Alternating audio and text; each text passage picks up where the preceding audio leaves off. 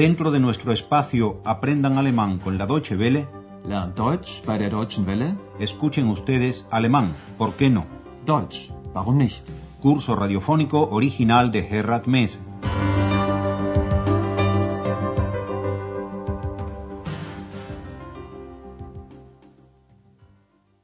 Bienvenidas y bienvenidos, estimadas y estimados oyentes, a nuestra lección 24 del curso de alemán, con el título Los muertos no siempre están muertos. Ya les avisé al final de la lección anterior que en esta lección íbamos a visitar un cementerio. Y es la secuencia lógica de la lección anterior, que dedicamos a un hospital, el famoso Hospital de la Charité, en Berlín. Recordemos parte del diálogo de esa lección y presten atención a las terminaciones de los adjetivos. Die Charité war ein weltbekanntes Forschungszentrum. Man hat schon sehr früh komplizierte Operationen gemacht. Aber nicht nur das, es gab eine freie Forschung. Sehr gute Ärzte haben hier gearbeitet und mehrere Nobelpreise erhalten. Und heute? Ich habe gehört, dass es eine Initiative von jungen Ärzten gibt. Sie wollen dieses traditionsreiche alte Haus wieder beleben. Muy cerca de la Charité se encuentra el no menos famoso Dorotheenfriedhof, cementerio Dorothée, el más importante cementerio berlinés desde el punto de vista histórico. Andreas quiere visitarlo y Ex, con la curiosidad que le caracteriza, quiere acompañarlo. De manera que allá van los dos, pero escuchen ustedes primeramente su conversación acerca de los muertos. Ich möchte heute auf den Dorotheenfriedhof gehen. Friedhof? Mhm. Dort sind die Toten begraben. Weißt du das nicht? Und was willst du bei toten Menschen? Mit Toten kann man doch nicht mehr sprechen. Ach, Ex. Wie soll ich dir das erklären? Tote sind nicht immer tot. Manche leben weiter in meiner Erinnerung, in ihren Liedern, in ihren Texten. Kommst du mit? Möchte ich mal sehen. Ich war noch nie auf einem Friedhof. Aclaremos con más detalles esta conversación entre Andreas y Ex. Andreas dice que quisiera ir al Dorotheenfriedhof. Ich möchte heute auf den Dorotheenfriedhof gehen. Dorothée es un nombre femenino y el cementerio fue llamado así en homenaje a la esposa de uno de los príncipes electores de Brandenburgo. Ex no logra imaginarse lo que es un cementerio y Andreas tiene que explicárselo. Friedhof? Mhm. Dort sind die Toten begraben. Weißt du das nicht? Ex sigue sin comprender qué es lo que Andreas busca entre personas que ya han muerto y con las que no se puede hablar. Und was willst du bei toten Menschen? Mit Toten kann man doch nicht mehr sprechen. Andreas intenta explicarle a Ex que algunos muertos viven después de su muerte, en el recuerdo, en sus canciones, en sus libros. Tote sind nicht immer tot. Manche leben weiter in meiner Erinnerung, in ihren Liedern, in ihren Texten. Y conversando, conversando, nuestros protagonistas llegan al cementerio Dorothée. Es un cementerio muy bello, con muchos árboles y unos mausoleos realmente inolvidables. Ex lee los nombres que aparecen en las lápidas y Andrea se acuerda de las obras de esos grandes desaparecidos. Acompañemos el recorrido de Andreas y Ex. En primer lugar, llegan ante las tumbas de dos destacados filósofos del siglo XVIII, el idealista Fichte y el dialéctico Hegel.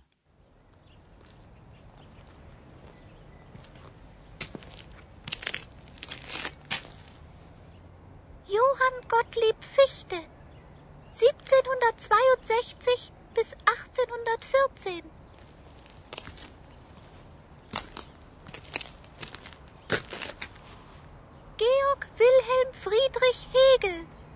1770 bis 1831. También Bertolt Brecht se encuentra enterrado aquí. Seguramente ustedes recuerdan su célebre ópera de los tres peniques.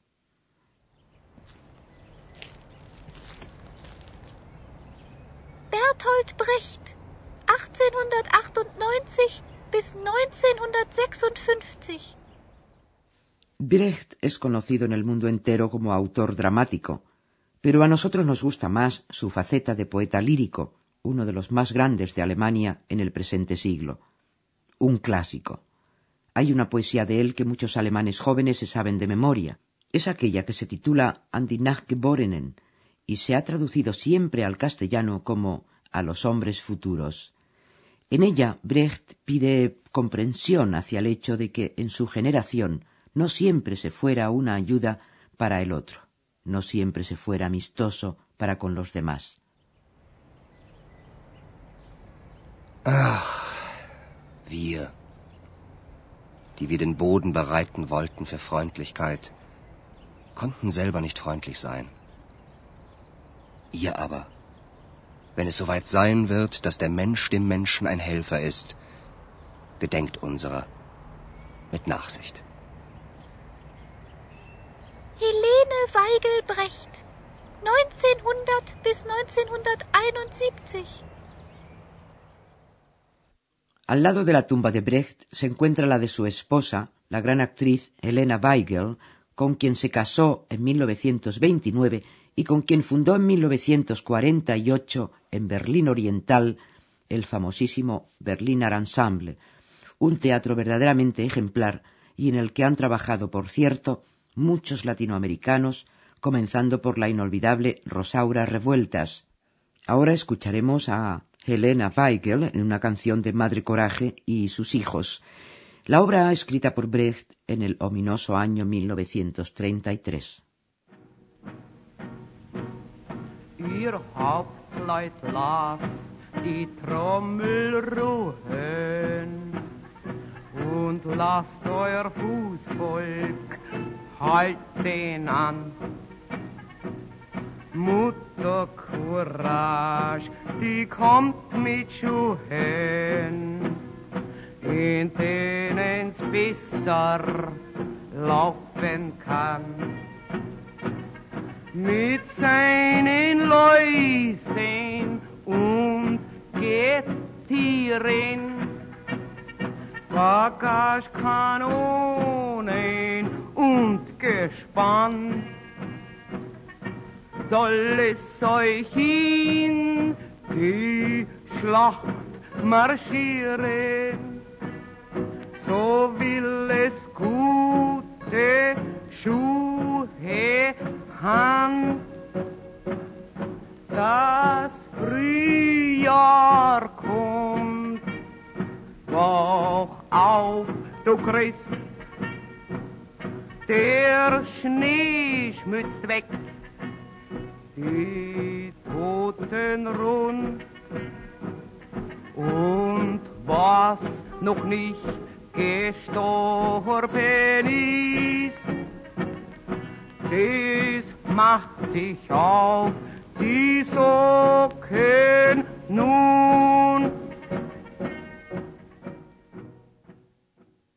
Madre Coraje y sus hijos es una crónica teatral de la espantosa guerra de los treinta años y al mismo tiempo es una pieza didáctica en contra de la misma guerra. La Madre Coraje es un buen ejemplo para la gente del pueblo que tiene que tratar de sobrevivir a las guerras.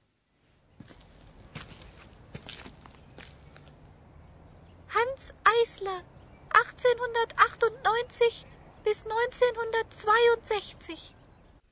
El compositor Hans Eisler fue uno de los más directos colaboradores de Bertolt Brecht. En nuestra lección van a escuchar ustedes a continuación su Ballade von Wasserrat, algo así como la balada de la noria. Se trata de una parábola en la que se habla de que, así como el agua hace que se mueva la noria, así trabajan muchos hombres para solo unos pocos, die Herren, los señores, pero no tendría por qué ser así.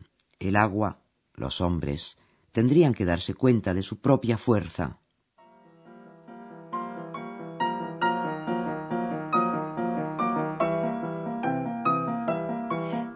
Wir hatten viele Herren, hatten Tiger und Hyänen, hatten Adler, hatten Schweine, doch wir nährten den und jenen. Ob sie besser waren oder schlimmer, ach, der Stiefel glich dem Stiefel immer, und uns trat er, ihr versteht, ich meine, dass wir keine andern Herren brauchen, sondern keine. Freilich dreht das Rad sich immer weiter, das, was oben ist, nicht oben bleibt aber für das Wasser unten heißt das leider nur, dass es das Rad halt ewig treibt.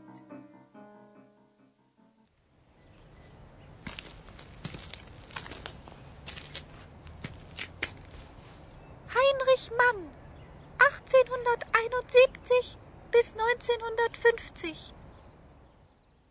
Heinrich Mann el hermano de Thomas Mann, murió en su exilio californiano cuando estaba ya a punto de regresar a Alemania. También se encuentra enterrado aquí, en el Dorotheenfriedhof, el autor de la novela Professor Unrat de 1905, que fue filmada en 1930 bajo el título El ángel azul, con la jovencísima Marlene Dietrich en el papel protagonista. Escuchemos a continuación a Marlene en la canción de ese filme que la hizo famosa. Ich bin von Kopf bis Fuß auf Liebe eingestellt, denn das ist meine Welt und gar nicht.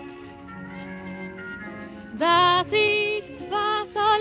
machen, meine Natur.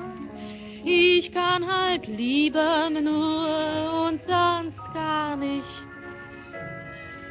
Männer umschwirren mich wie Motten um das Licht. Und wenn sie verbrennen, ja, dafür kann ich nicht. Ich bin von Kopf bis Fuß auf Liebe eingestellt. Ich kann halt lieben nur und sonst gar nicht.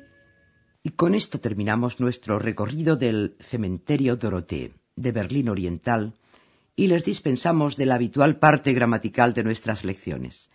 Más bien les invitamos a escuchar de nuevo, como cierre de este recorrido, la balada de la Noria, un tema que tanto se presta como conclusión de nuestra lección de hoy.